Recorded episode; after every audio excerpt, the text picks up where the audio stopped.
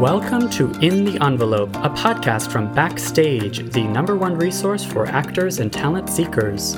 I am your host, Jack Smart, awards editor at Backstage, and I'm here to guide you through every aspect of the entertainment industry with the help of some of your favorite stars.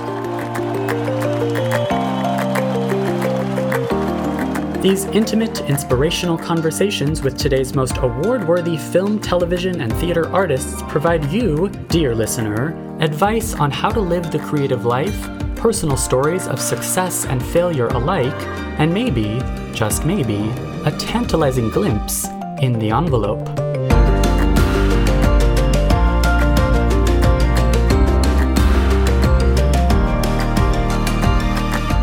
Everybody there is saying, please be the one, please be the one, please be the one. And then when you're not the one, it has nothing to do with you. It has everything to do with the role that they're trying to fill. And you don't know what's in their head or what they're looking for. And sometimes neither do they.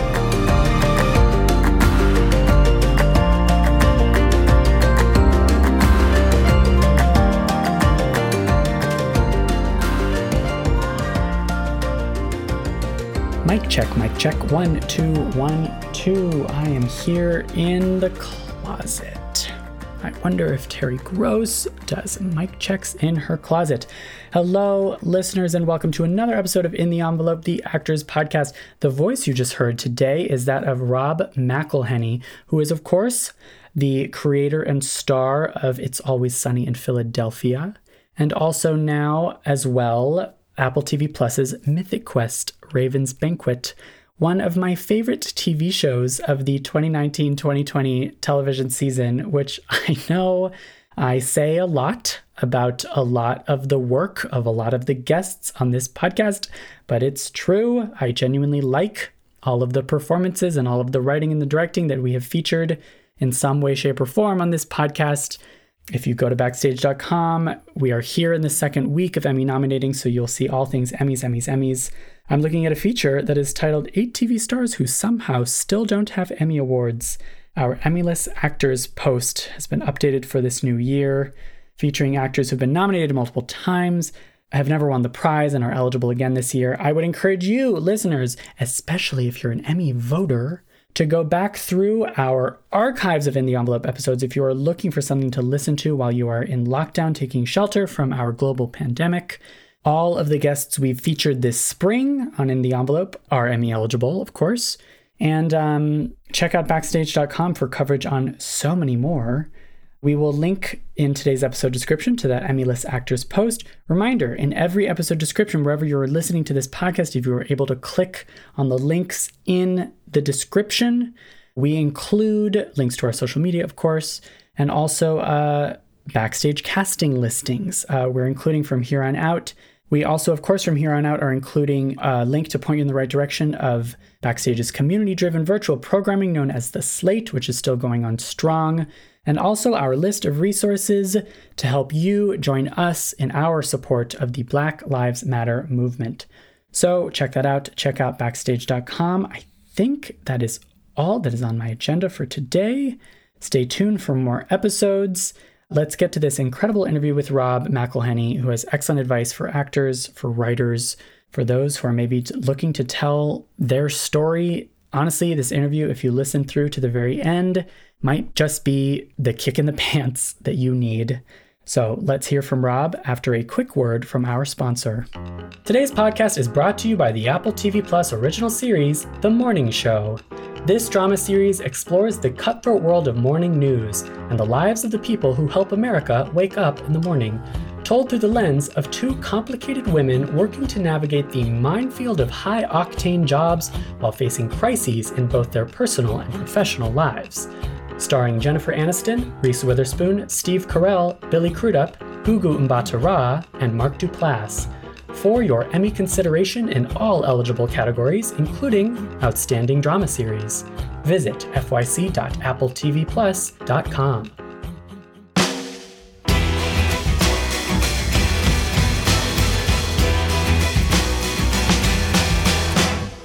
Rob McElhenney is best known as Mac on FXX's It's Always Sunny in Philadelphia, which he co created and co produces. Going on 15 seasons, the hit series is soon to be the longest running live action comedy in American TV history. Rob is also now the co creator, alongside Charlie Day and Megan Ganz, and writer director star of Apple TV Plus's comedy Mythic Quest Raven's Banquet, a workplace sitcom set in a video game studio. Here he is, the one and only Rob McElhenney.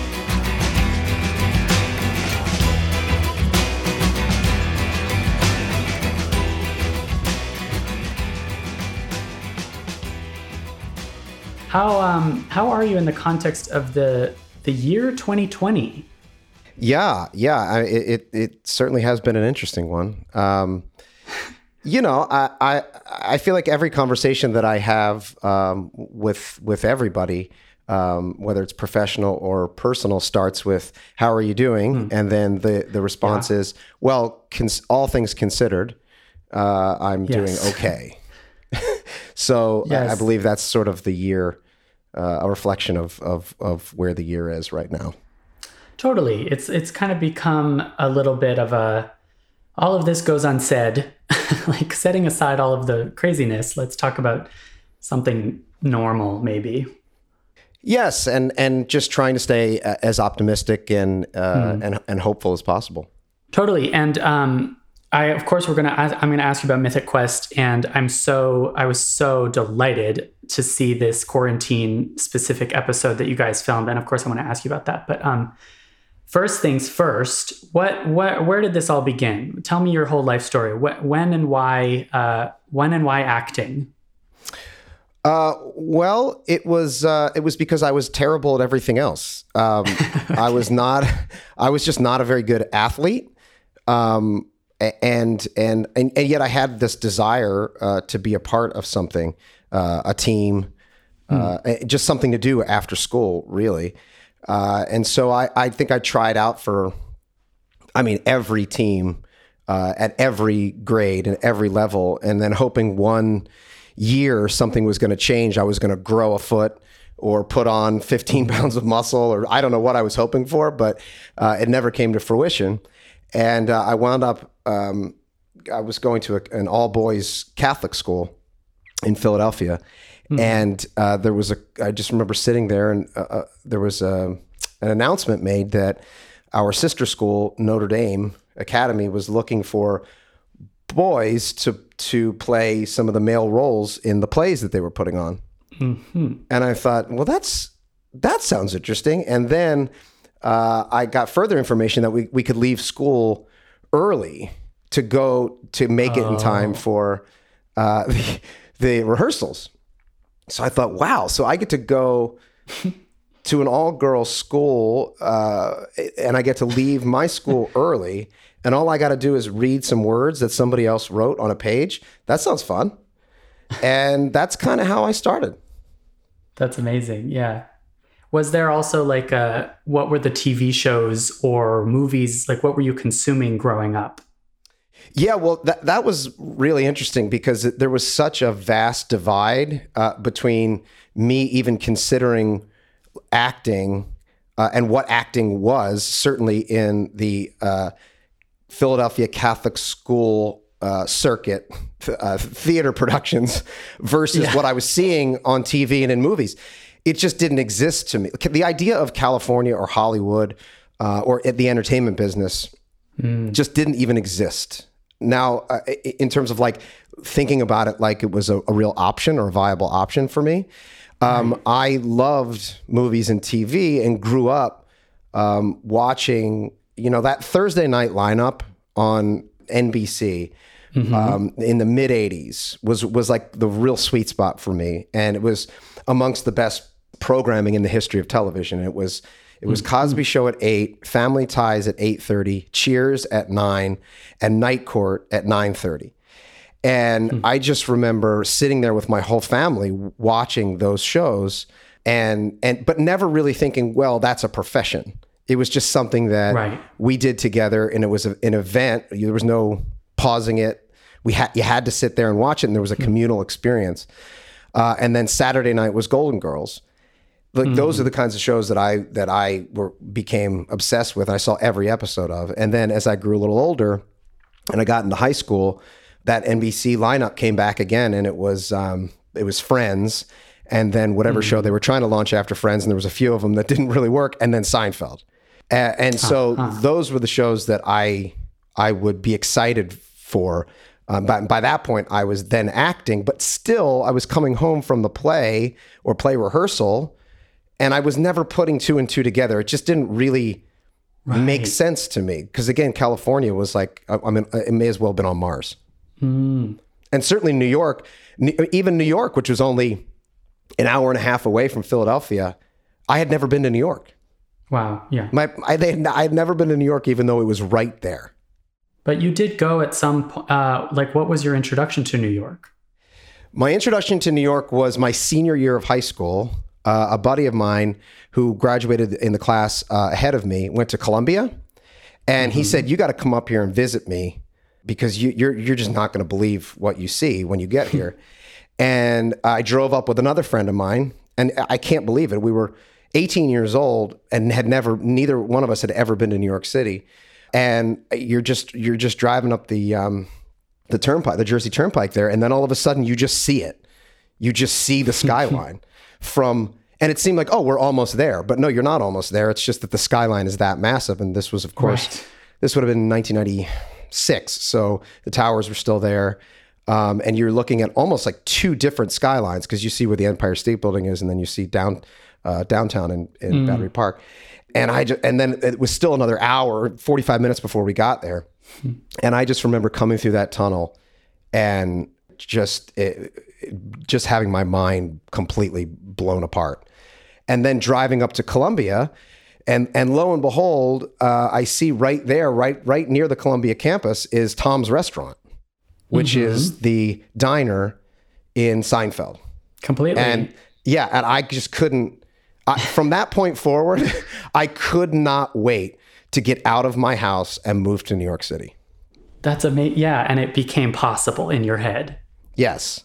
Well, any, anybody who's ever, whoever comes to New York City for the first time, you just can't help but feel that absolutely anything is possible. Right. Especially, yeah, it's that thing of like, I saw this on my TV screen and then here it is in person. Yes. And I just I just stared at it for like I would just I I still still to this day and I'm, I eventually did move to New York and then lived all over the city. Still mm-hmm. when I would go up and I would see that restaurant, it still gave me goosebumps every time. Every time. That's really cool. That's really cool to hear. And I, I think it must also be true. Would you agree that, like, growing up, a, a lot of those sitcoms you mentioned, I can kind of see in your work. Is it true that, like, especially as a writer, that there's almost a subliminal subconscious training of like, is is watching TV part of what informs the process of making TV? I can't speak in general terms, but I can speak for myself and and say absolutely yes. I, I didn't. I don't have any um, formal writing training, um, but but I just noticed that I was able to I was able to write a scene um, just kind of by instinct, and I and I don't think I was born with that. I think it was something that was just that seeped into my subconscious over Cool. hours and hours and hours of watching television, which I don't necessarily, I wouldn't necessarily, um, I don't allow my children to watch as much TV as as as I watched, uh, Right. and so I wouldn't necessarily recommend it, but but it but if you are looking to get into television writing, uh, number one, without a doubt, watch as much television as you possibly can. Excellent. Yeah. I mean, what else was going on in those first couple years? You you was it a lot of scraping by? Were there a lot of survival jobs in those first years in New York? Uh, not those first years, but um, but for the first ten years, I would I would say it was like a good solid decade of not working, uh, or I would say it's like eight and a half eight and a half years. I mean, I moved to New York when I was uh, nineteen or eighteen, and uh, I moved up to the Bronx, and I I uh, slept on people's couches at Fordham University because I had some friends um, that went there, and then I just got a job um, bar backing on the Upper West Side, and then I just jumped from bar backing to bartending to waiting tables, r- really any job that I could that I could get, um, and then was was auditioning for um, commercials and television shows and, and Okay. movies during the day. Did you know backstage? Did you ever use backstage to find auditions? Of course. Of Oh course. Who didn't? Of course. I mean, that was the thing. You would get backstage, you would open it up looking for open calls. You would just, you know, hope to God that you fit the bill. And I was fortunate enough because I, I looked really young. Hmm. Um, I, I was 18, but I looked like I was 15. And so I was able to get into a lot of rooms because they were just simply because they were looking for adults to play children in various television commercials and things like that. And so it was mostly commercials just because that was kind of, those are the gigs that were right there and available. Yes, I was fortunate enough to to meet um, to meet an agent at like at an open call, and she um, and she was like, "Hey, how old are you?" And I said, "I'm 18," and I just saw like dollar signs like flash in her eyes because she was a ch- she was a kid agent. So she was a she was an agent for children, not for adults. But uh-huh. she's like, "Would you mind being represented by someone who handles children? Because I hmm. think I can get you work as an adult playing a child." And I said, "Whatever will get me out of working until five o'clock in the morning every Thursday, Friday, and Saturday night, I'll take." Mm-hmm. So, so that's what I wound up doing, and I, I booked a few commercials around that time. I think there was a period where I, and you know how it works too, is like when it rains, it pours. I booked like three commercials in the span of two months or something. And I hmm. thought, wow, like that's it. Now it's just from here it. on out, from here on out, it's going to be easy street. And then I booked a, Yeah. a small role in a movie with Brad Pitt and Harrison Ford Right. and that was like my first like real like acting gig. And uh, and then i thought okay great. Now i'm gonna now now it's all gonna it's all gonna be roses from this point it's forward. to snowball. Yeah. yes. And then then i i got cut out of that movie. I didn't work i didn't book another commercial for a year. Oh, and the job that i was able to quit the year before luckily i didn't burn any bridges. Oh, okay. I went back and said, Hi, remember me? And they said, Yes. And I said, Can I have that old job back, please? so that was a real, really uh, humbling and eye opening experience. Um, it's not like I took all that money and just like, you know, bought a car or, or I didn't even move into a nicer apartment. I, I put it into a savings account, but, but, you know, that money goes fast especially when you're living in an expensive place like New New York City. And so I had to go back and, and humbly ask for, for my job back. And, and then that really didn't stop until I moved to LA. And then when I moved to LA, I was still working uh, in restaurants. right. Was it sort of a, st- you're not starting from complete scratch in LA, but moving to a new city is always a little bit starting from scratch. Oh yeah, no, it, it, uh, it depends on what you mean by scratch. I mean, I was living in a garage, so I was living in a garage beside, behind behind someone's house and, and waiting tables again. So for all intents and purposes, it was it was scratch. Yeah, I mean, that, this is exactly the kind of stuff we love to hear on this podcast. The kind of early days of like that mentality of once things started, when it rains, it pours. It's sort of you sort of get tricked into thinking that, right? And then there's a rude awakening of like of reality for most artists. Yes, and it it helps also to to understand the history of our business and to look at people's careers. And you look at people's careers who you want to emulate and say, "Ooh, that person had a very interesting career." And you just kind of take a look at it and you realize that most likely there are ebbs well definitely there are ebbs and flows to everyone's career Yes. but most likely there was a golden period for that person and and then you know prior to that for vast majority of people there was great struggle. And then they then maybe they hit but even when they hit that eventually ends and it ends for everyone. Yeah. and Yeah. some people handle that really well. Some mm. people don't. Some people handle that with class and dignity.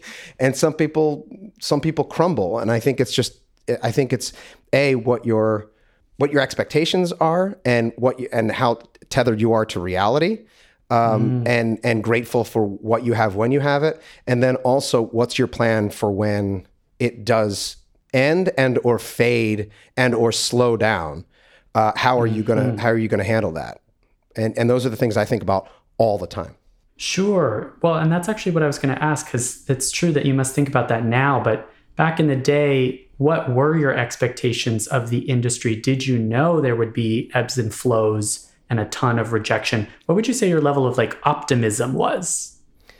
I was pretty optimistic.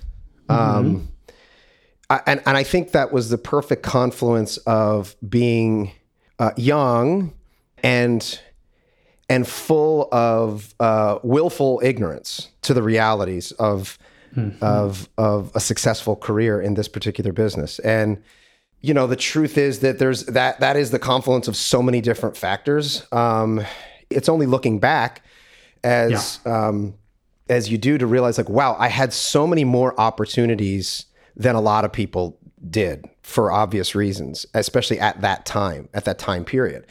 And if it was hard for me, I can't imagine how difficult it was for other people. Uh, and that's really what, like, as we're all grappling w- with what what privilege really means. I think I think I certainly was resistant to that idea for so long. Um, no, I mean not not aggressively resistant, but it just didn't resonate with me because I felt like, well, hold on a second, you don't know anything about me. I struggled. I didn't know anybody in this business. I grew up poor. I worked as hard as I could to get where I am, and it's only until somebody really sat me down and was like, "Yeah, right." Now imagine. I'm not saying that you didn't have a rough road, but imagine that road uh, when you are tethered with all of these other things. This check. This check. Now look at when you look at your life and your career the things that you had to struggle with someone else had to struggle with those things too and they also had to struggle with these things that you never had to. And you you go down a never even thought checklist. yes i never even thought about it because it was outside of my my my worldview and my pov Absolutely. Yeah. and so it's only then when you can really recognize how fortunate you, you are and then try to help people uh, who aren't who aren't in necessarily in the positions that you found yourself in over the course of the years. Yes, well, and the helping people for sure. I mean, that's something that, in theory, I suppose you you got to do later, maybe after a bunch of success. Although, I mean, what what advice do you have for early career artists who are looking to help themselves and give themselves work, but also, yeah, to maybe provide for their community, to band together and make connections within the the arts community? Yeah, I mean, look, I, I, I give I give the same piece of advice to everybody who ever asks me about how to break into the business, and it's to make to make what you want to see. Just make Oh, it. cool. Yeah. and and people either rise to that challenge or they or they don't and um, the truth is that you just don't have any more excuses you have the the almost everybody that asks me that question no i'll say everybody that asks me that question has a f- smartphone in their pocket everybody Sure. and whether it's whether it's a whether it's a, an iPhone or an Android, the camera that is in that phone is better than the camera that we shot season ten of Sunny on. so Yeah. I'm season ten, not season one, season ten. Mm. you, you're collecting 4K imagery and professional grade sound. I'm doing that right now with with the telephone that I also use to Right. check my email and, and text and surf the internet with. So so you you have the hardware. Now you have to figure out Yeah. um, how to tell the story. And and backstage is such a great resource for that because because it, I, I was talking to a a young person who wrote a script, and I was saying this very thing: go go make it. Go shoot it yourself. I mean, the best way to learn uh, whether or not your writing is working is actually shooting it and and and seeing it to fruition. And they said, "Yeah, but I I don't have I don't know how to find actors." I was like, "You don't know how to find actors in LA?" well, wait a second. You got other problems. you have other problems you might need to address because actors are everywhere. That's the one thing not in short supply. Yeah. Exactly. Great actors are everywhere looking for that opportunity. And and you know, the first thing is well, well, I can't pay I can't pay people. Well, well, yeah, you're making short film, you're making home videos. I didn't I didn't pay Glenn and Charlie when we were making the original home movie for oh, for Sunny. Mm-hmm. Um, because you're you're young and you're just trying to figure it out. So Right. You know, like those are the kind of, as long as nobody's being exploited, right? You're not taking advantage of people. Mm-hmm. You're actually working together as a community to to to make something together. And now we're we're so much more connected than certainly we've we've ever been. So you got to reach out and make those connections and and go make something.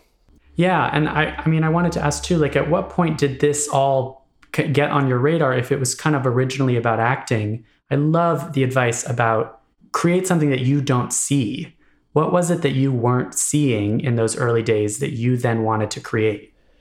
Well, that's a twofold uh, uh, answer. What I wasn't seeing was any success whatsoever uh, as a performer, and so I had to I had to figure out a way in which I could m- make it for myself. So there was that, and then but then when I really sat down to kind of figure out what it is I wanted to work on.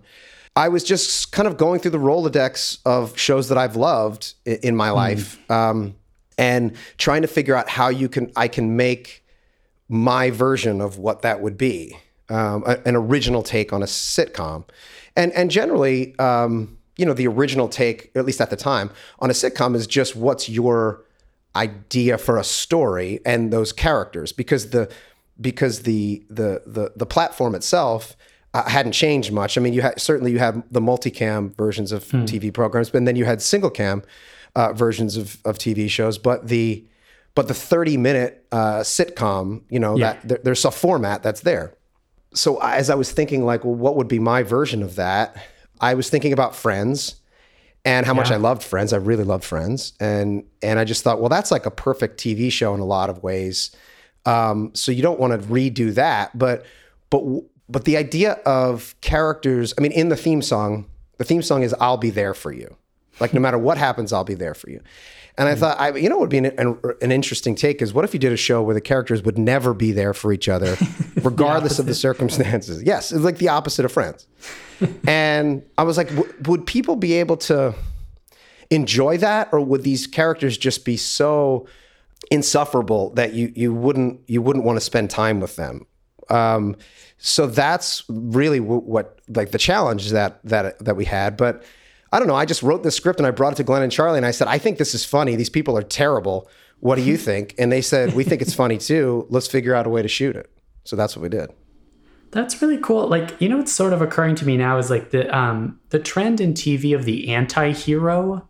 I guess this is mostly true for like intense serious dramas, but It's Always Sunny was almost like ahead of that of like let's take the opposite of Friends and s- like it's an experiment, right? To see how much the audience can like tolerate. Yes. yes. Yes. I mean, but that's why why we've tried for 14 and now coming on 15 years Amazing. um, to make sure that if you're paying attention, which the vast majority of our audience does, that what you're seeing is not what you're seeing and that you're taking in something else. That's just what is at the heart of all satire, right? So we're we're just w- we're essentially satirizing a, a, a sitcom. And so how do you Yeah. do that week to week to week to week for 15 years and make it with these terrible people and still make it clear that the filmmakers are not terrible people? Um, and that's what we endeavor to do so that so that each time you watch an episode and and one of the honestly one of the um, best compliments that I, I hear about Sunny is people say, "Oh, I, I've seen that episode twenty times," and they'll just watch it over and over and over again. and each time there's something else to watch, uh, or they didn't pick up on something that we were that we were putting in there. I mean, yeah. we we have the luxury of only doing 10 episodes a season. So that allows for us to take extra care and to layer in things that that you wouldn't necessarily layer into a television series because you don't have the time. You're doing 25 of them a year. And we're able to do that with Sunny. And I think it's very clear that the filmmakers themselves are very different than the characters uh, and that we're saying something that is not voiced directly by the characters themselves Yeah. Almost a meta element. yes which we lean into from time to time Totally, totally. Um, and by now, of course, 14 seasons. I mean, congratulations. It's really, it's, I'm, I'm curious to see, are you guys going to figure out how to film season 15? Is that going to happen? oh yeah Yeah.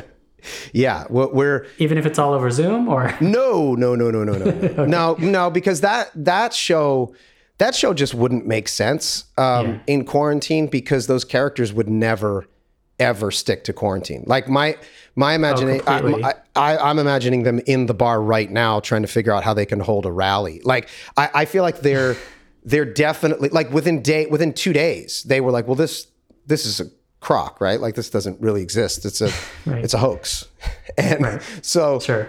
that that'll be an episode of the show, I'm sure at some point. But but we couldn't make the season like that. gotcha. Yeah. So 14 seasons in, I wanted to. I, we always like asking about the writing and producing aspects of it. Are those separate? Especially when if you're also acting on the show, do you have the system down now? Where are there a bunch of different hats that you wear in each role, and you take off one hat before you're wearing the other? Or do, do all the roles all the roles you have on that show sort of blend together yeah they, they blend together i mean it was our original goal and it is every season to write all the scripts before we get into production so that we're not okay. in production and writing at the same time because it's mm-hmm. too hard and i think we've only achieved that once in 14 oh, okay. years um, and and really what we've recognized is that that's just part of the process we're going to be writing while we're shooting and that's kind of miserable because you're acting mm-hmm. and producing and writing and then overseeing the the the editorial. So, uh, but that's just a part of the gig, and and and I'm used to it by this point. Today's podcast is brought to you by the Apple TV Plus original series, The Morning Show. This drama series explores the cutthroat world of morning news and the lives of the people who help America wake up in the morning told through the lens of two complicated women working to navigate the minefield of high octane jobs while facing crises in both their personal and professional lives. Starring Jennifer Aniston, Reese Witherspoon, Steve Carell, Billy Crudup, Gugu Mbatha-Raw, and Mark Duplass. For your Emmy consideration in all eligible categories, including Outstanding Drama Series. Visit fyc.appletvplus.com.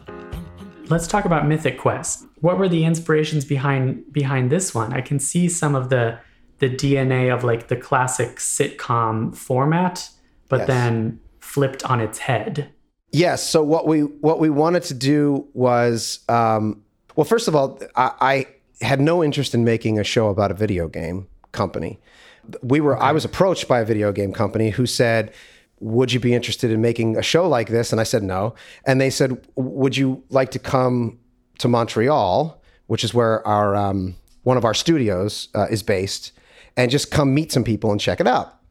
And so I'd never been to Montreal before, and I thought, well, here's an opportunity to go to one of the world's you know great cities for free, and I'll just I'll just take them up on it, and I'll maybe I'll go meet with the the gaming studio for a couple hours, and then the rest of the time I'll I'll go out to great restaurants and have a good time. And then I think within an hour of being in the game studio, I knew we had a show.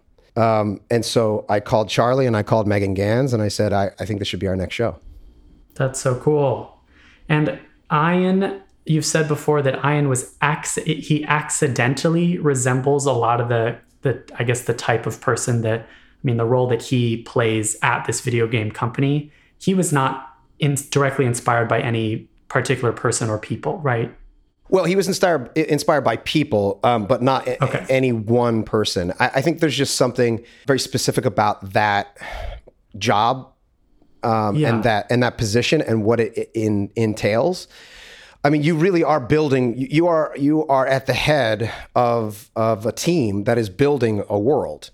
So there's a certain complex I think that comes naturally uh, with that position, and yeah. and and it makes sense. Of course, it makes sense. You you you are truly building that world that millions of people all over the world are coming to to spend time their their free time in, mm. and sometimes they're not not not so free time uh, because they they love that world so much. And uh, I just thought, wow, that's like a fascinating person. And so you know, I spoke with many of them, and of course, you you you talk to enough people, even if they have the same job title uh, yeah. and position, and and you're going to get a varied uh, response, and that's what I got. And so I just sort of took bits and pieces of different conversations and different people, and kind of molded them into one really insufferable narcissist, um, which I I tend to like playing. Uh, sure, sure. And talk to me about the casting of the rest of the show. Do, what do you remember about that process? I remember it being really fun. Um, we we wanted to make it look and feel like uh, authentic. That's what we're mm-hmm. that's what mm-hmm. we're really going for. So we wanted to make it feel like a real game studio, and that is what a real game studio looks like. It's a lot mm. of older people, mostly dudes, and then a lot of young people Mm. Uh, and and a lot of women uh, now in in the studio in in varied positions, but mostly uh, very young. And so that's kind of what we went for. So if you notice in the main cast, the men are kind of on the older side. And Sure. the women are in entry level positions and they're younger, except for Poppy, of course. And that's that's true. And that's because the gaming studios, probably in, within the last five or six years, made a made a concerted effort to bring in more women finally. But but of course they bring them in and they bring them in in entry level positions, and so you you go into these studios and that's what you see. So that's what we were going for, and and they really are from all over the world. I mean, the studio in Montreal, I spoke with so many people, and it's you have people coming in from from everywhere, every part of the globe, because there's this shared love of games. I gotta say that something about Mythic Quest from the very first episode, it feels like a comforting. There's something about an ensemble comedy where the the uh, the dynamics are already established, and you as a viewer sort of already sense that there's a history between the characters. I'm wondering, was there in the casting process, how much did you think about chemistry and the idea that this is an ensemble comedy? Yes, so that's just something you can't you can't re, you can't create. It just is. Yeah. So and that's that's part of the magic. Um, and it's part of the frustration sometimes, but it's also when it's working, it's really part of the fun. Mm-hmm. And we noticed that with Sunny. Like I don't know why we have chemistry together. We just do, all of us. And hmm. why does this cast have chemistry? I don't know, but I I do know that because you just go through the normal casting process, like you like you like you always Sure. do. You know, we've made pilots before, and they haven't they haven't worked for for uh, uh for various reasons. You just don't know why or how things coalesce in the way that they do. But when they do, you don't ask questions, and you just you just write to it, mm-hmm. and you recognize that that it's lightning in a bottle. So just try to try to harness it as much as you can. And I knew I, I remember shooting the first scene day one. Mm-hmm. And I remember, you know, that we cut and we were doing another camera setup, and I pulled Meg aside and was like, "You you, you noticed you noticed that, right?" And she was like, "Oh yeah, we have a show," and we knew we had a show after the first scene because a scene like a show is just we, we know we can write it, so the, the the the show then just becomes can. It's not even about whether or not the actors can pull it off. It's whether or not um, that that as an ensemble we're going to become uh, greater than the sum of our parts. Yeah. Like a fifth element of um, cohesion. Yeah, and that's Totally. not that's not something you can produce or prepare for or direct or write to. It just is. And was this also like uh, you try to do with with Sunny? Was the entire season ripped, written beforehand and then filmed, or were you writing as you go? Uh, we were writing as we as we went because, uh, especially in the beginning um, of making a show, you really we really didn't know what was going to work or what what wasn't. So, for example, the character of Jo, as played by Jessie Ennis, the assistant, didn't even exist in the first script, and Jessie came in, read for Poppy, she read for Dana, she read for Rachel, she read for Sue. And I just kept bringing her back and saying, "Ah, she's not right for that. And I remember sitting with uh, Jeanne McCarthy, uh, who's our casting director, and and Nicole and and that incredible crew over there, and just sitting there going, hmm, we gotta like, she's not right for any of these roles, but like, and I just kept thinking like, well, let's bring her back in for Rachel, let's bring her back in for Dana. And then eventually I was like, she's not really right for any of these roles. And then Jeanne was like, well, you better write her something because Yeah. you can't miss out. And You she was right. with her, yeah, Of course. And that's the relationship, that's as the relationship should be in a comedy between writer and writer, producer, and actor, which is once you find that special person, you have to adapt to what they can do, even if it means creating a character uh, from whole cloth and, and putting it into the show. And so, That's so cool. and so those are the kinds of things that happen all the time. You realize like, oh wow, there's chemistry between these two people. Let's um, let's start writing to it.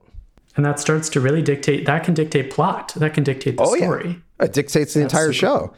I mean, look at you look back at at Family Matters, right? That was a show, mm-hmm. that was a show about a family, who, and then at one point there was like a funny neighbor that came by.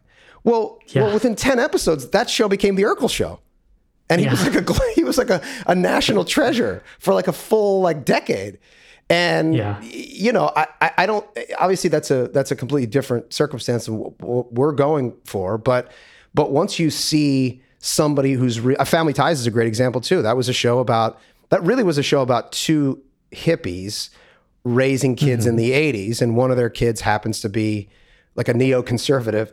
And and then but it was really uh, told through the the point of view of the parents. Well Right. after the pilot they realized like well who's michael j. Fox? Who's this kid? He's a star. And then all of a sudden it became his show. And so that's not the way we we we look at things or handle things but we do recognize that when you find that that thing whether it's a relationship uh, a person a character a dynamic uh, between two people, between multiple people. You try to at least honor that the best way you can, and then not beat it into the ground because people will get sick of it. Amazing. Amazing. And so talk to me about this quarantine episode. This uh how do we what what do we call it? That it's a special episode, I suppose. Um, well, we were in quarantine for a couple of months, and um, we were just trying to figure out ways to get people paid for a couple of weeks. Honestly, I just wanted to get the crew paid. Yeah, so we Yeah. were we were in the middle of shooting episode one of season two when we shut down. So the crew was all up and running, and then we had to shut down. And you know, there there's a there's a very common misconception out there that the entertainment business is is full of of millionaires who live you know behind gates and and on private islands. And the truth of the matter is that represents 0.01% of our of our industry. The most of the industry are are working class people who are living um you know if not if not paycheck to paycheck at least month to month. And that's um you know that's a difficult proposition as everybody's grappling with which is all of a sudden you're not working. So we wanted to find a way in which we could get everybody working. And and the more we talked about it and thought about it the more we realized the only way we could do that is is by shooting an episode in quarantine. But how could we do that without anybody leaving their homes? So we had to write a very uh, specific episode for that and that's what we did. And it speaks again to this idea that like TV is adaptable and you can adjust course and um, even change up the structure of a specific episode or I mean possibly going forward. Do you see the show continuing to innovate going forward? Yes. Well, sure. I mean, I I think about I, I think about the way we approached season one, and what we wanted to what we wanted to do was make it feel like um, the first few episodes felt like something you had seen before, uh, or at least a version of it. It was our version Yeah. of a workplace comedy. The dynamics were uh, familiar. Um, now the the world itself was maybe a little bit odd because you hadn't seen something about game development, or at least it's not very common. Um, but a lot of the dynamics kind of felt like you had seen versions of them before, um, and that was all by design. We wanted it to feel familiar and and and big and broad, so that a lot of people uh, that we could draw in a large audience. I, I already have a niche show, which I love, and they have we have a lot of um, a stronghold of uh, of vociferous fans. Um, and yet, I wanted to make something that was a little bit more accessible uh, to a larger audience. But then, once we kind of had people invested in the characters and in the show, start to evolve it so that it started to feel a little bit different, and that we had an episode in the middle of the season uh, that was very different from anything we had done previous to that. And then from that point forward, the show takes a turn and changes. Yeah. And that was all, again, done by design, but we wanted to make sure that we weren't right off the bat creating something that felt niche. We wanted it to feel big and broad and then started to turn it on its head. And then the quarantine episode is just an extension of that. And season two just uh, comes right out the gates, you know, in a completely different fashion than anything we've done before. I just find something really comforting about Mythic Quest, and I almost don't even know what it is. But it's, I guess it's what you're saying about like it's broad. It's a you guys went broad with this idea that it's like recognizable dynamics, and then continued to turn that on its head. Yeah, well, we've had a lot of practice, and that, that helps. So Yeah. I've been working on a show for 14 years and running a show, and so and and also con- continuing to watch other shows and seeing what other people are doing, and and and really being both. Uh, just that perfect mixture of being both um, inspired and terrified to see how talented people are and what they're doing uh, with the platform. And And I w- we wanted to do our version of that, um, like really mixing it up a little bit and and seeing what we could do. Do you think of it as rules, as like these are the rules and tropes of sitcoms or of TV writing, and then do you think about breaking them? Um, no, not not necessarily. I mean, we don't really discuss it in those terms. Um, but I, we we definitely say things like, "Well, just because it hasn't been done before doesn't mean it's not worth trying." Um, but there are certain things that we notice. I mean, it is interesting that the format of of situational comedy, um, as created by the Honeymooners, is a, is a, is a thirty minute block, right? So it's either it, and it varies between like twenty minutes to th- about thirty four, right? But but anything like beyond that, it, starts to just feel like a different form form or format. Doesn't mean it doesn't work. It just feels different, and maybe that's just because we're conditioned, having like a few generations of audience um, watching these, sh- growing up watching these shows. So maybe we have an internal clock, but who knows? I mean, look at what's going on on TikTok. I mean, the, I, that's another thing. I, I'll I'll I'll go into a TikTok hole and watch people, young people, creating things from nothing um, that are so innovative and cool and different. And you talk about breaking the rules. I mean, they're basically just taking storytelling into their own hands and saying, "This is our version of it." So me sometimes i look at that and feel like a dinosaur not because i don't i can't relate to it because i can and i'm inspired by it but i don't have the level of um, talent that they have for short form content and that's um, again inspiring and terrifying Not yet. Yeah, yeah, yeah, yeah.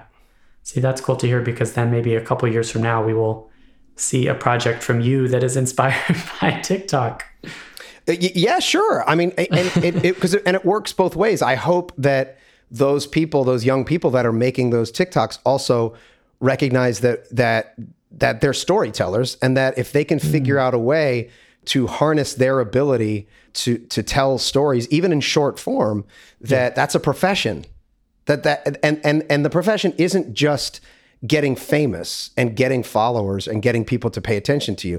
It's actually being able to then use that platform to inspire and to um, you know at best if you're making a comedy again you can you can bring a little levity into the world and and and at worst i should say and at, and at best get people to feel a little bit less alone Yeah, wonderful.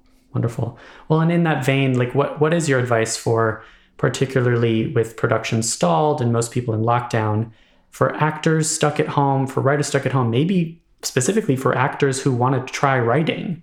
Do you do you have a writing routine first of all? No, I'm a morning person, so I get up early. I like to get up really early uh, before everybody else in my house gets up. Um, Generally, before the sun comes up, so that I'm alone for a few hours, and that's when I find that I'm most creative. Um, And then I'll I'll just write for as long as I can till the kids get up, and then I'll make breakfast and um, then have have breakfast with them, and then I'll I'll I'll go back into my hole and write for a few more hours. But when when I'm in writing mode, I'm I'm writing I'm writing all day.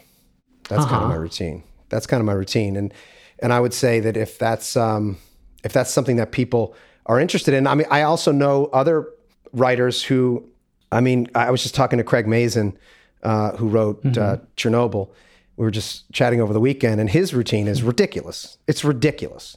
he he he writes from about eleven thirty to about two thirty every day. That's it. That's it That's it. And that's and and he comes up and he's one of the most prolific script doctors in town and he has been for years. And and then just like casually on the side he also wrote the one of the greatest miniseries of all time last year. And he does it by writing for three hours a day. Now he, that's a gift and also he's honed that gift over years and years but that's just something that i don't have. I, I don't have that intellect or that ability to express myself uh, like that in, in, in such a- economical fashion i need to like beat my head up against a wall for hours to come up with with what what we do So it really is just about finding uh, what routine works for you because everyone's going to have a different uh, strength. Yes. Look, again, it's like the the you got to find the perfect confluence of making sure that you're that you're giving yourself a break, that you're that you're not too hard on your on yourself but also recognizing when you got to stop making excuses, stop being lazy, and just go do the thing.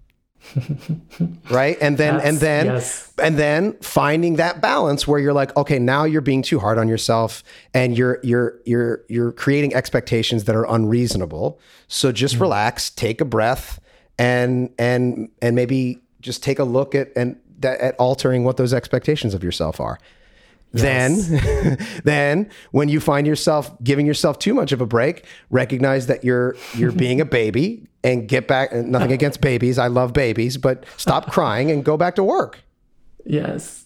That is music to my ears. That's exactly the that's exactly the kind of advice, advice I need to hear. So thank you. we all do i it's, i i i remind myself of that every day Yes. You can't go too easy on yourself and you can't go too hard on yourself. right Yeah. Well, gosh, Rob, this is great. Thank you so much.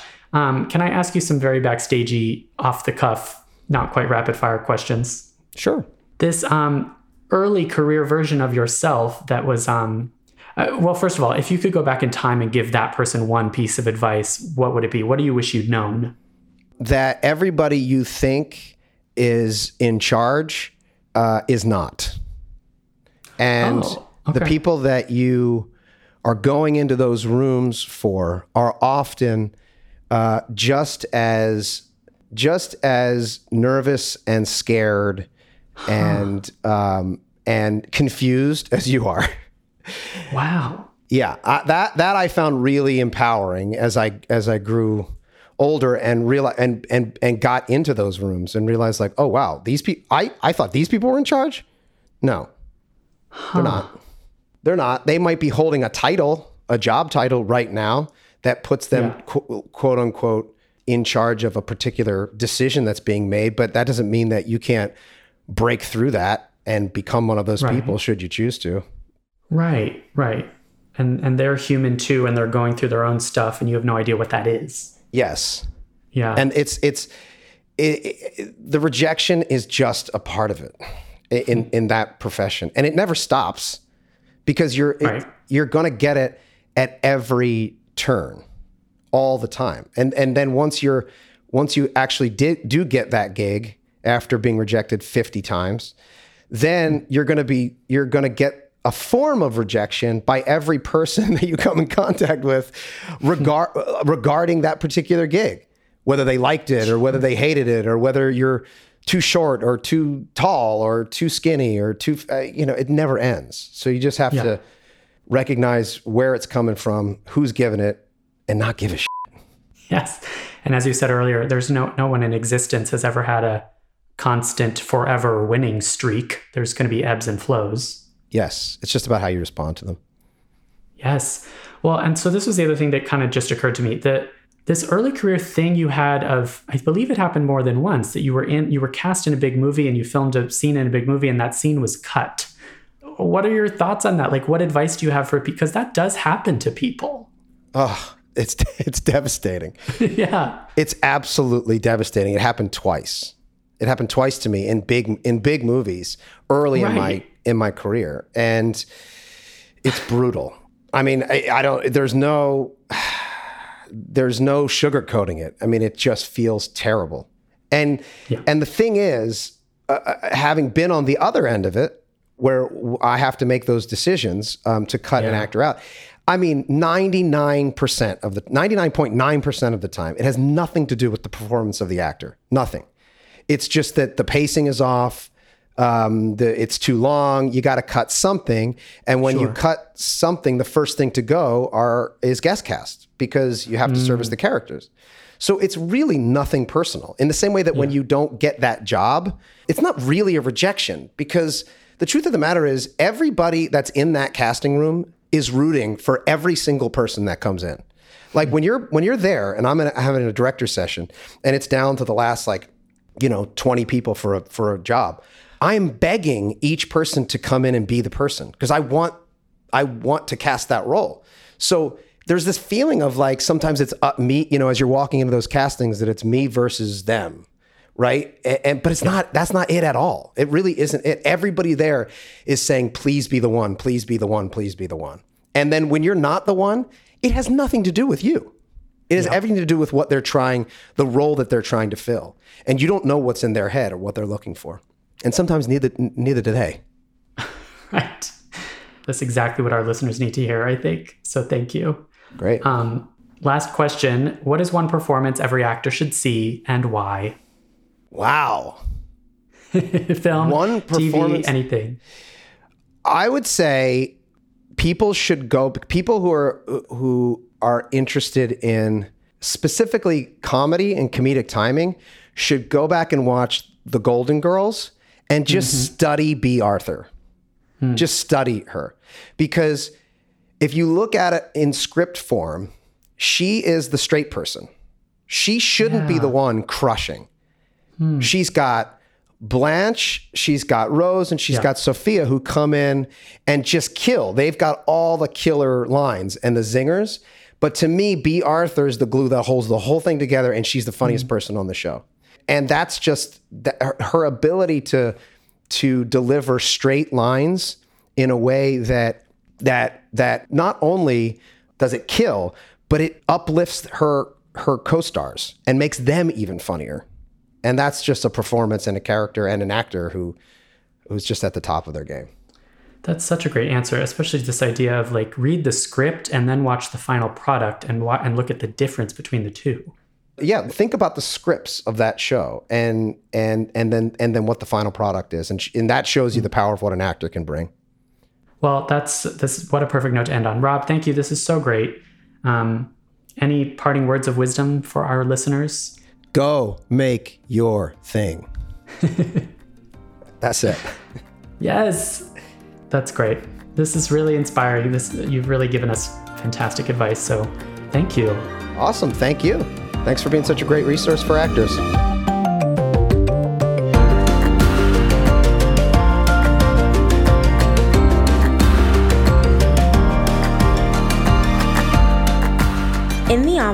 Is recorded at Lotus Productions and Hyperbolic Audio in New York City, and Soundbox LA, Mark Graue Studios, and Buzzy's in Los Angeles. Thanks as always to our producer extraordinaire, Jamie Muffett, and to the team at Backstage, Samantha Sherlock, Mark Stinson, Caitlin Watkins, and of course, Casey Howe. Visit Backstage.com and don't forget you can subscribe to Backstage by using the code ENVELOPE at checkout for a free trial. That's right, 100% free. For more exclusive content, join us on Facebook and Twitter at In the Envelope and subscribe, share, and leave a comment. Would you like us to interview next? Thanks for tuning in. We'll see you next time for another glimpse in the envelope.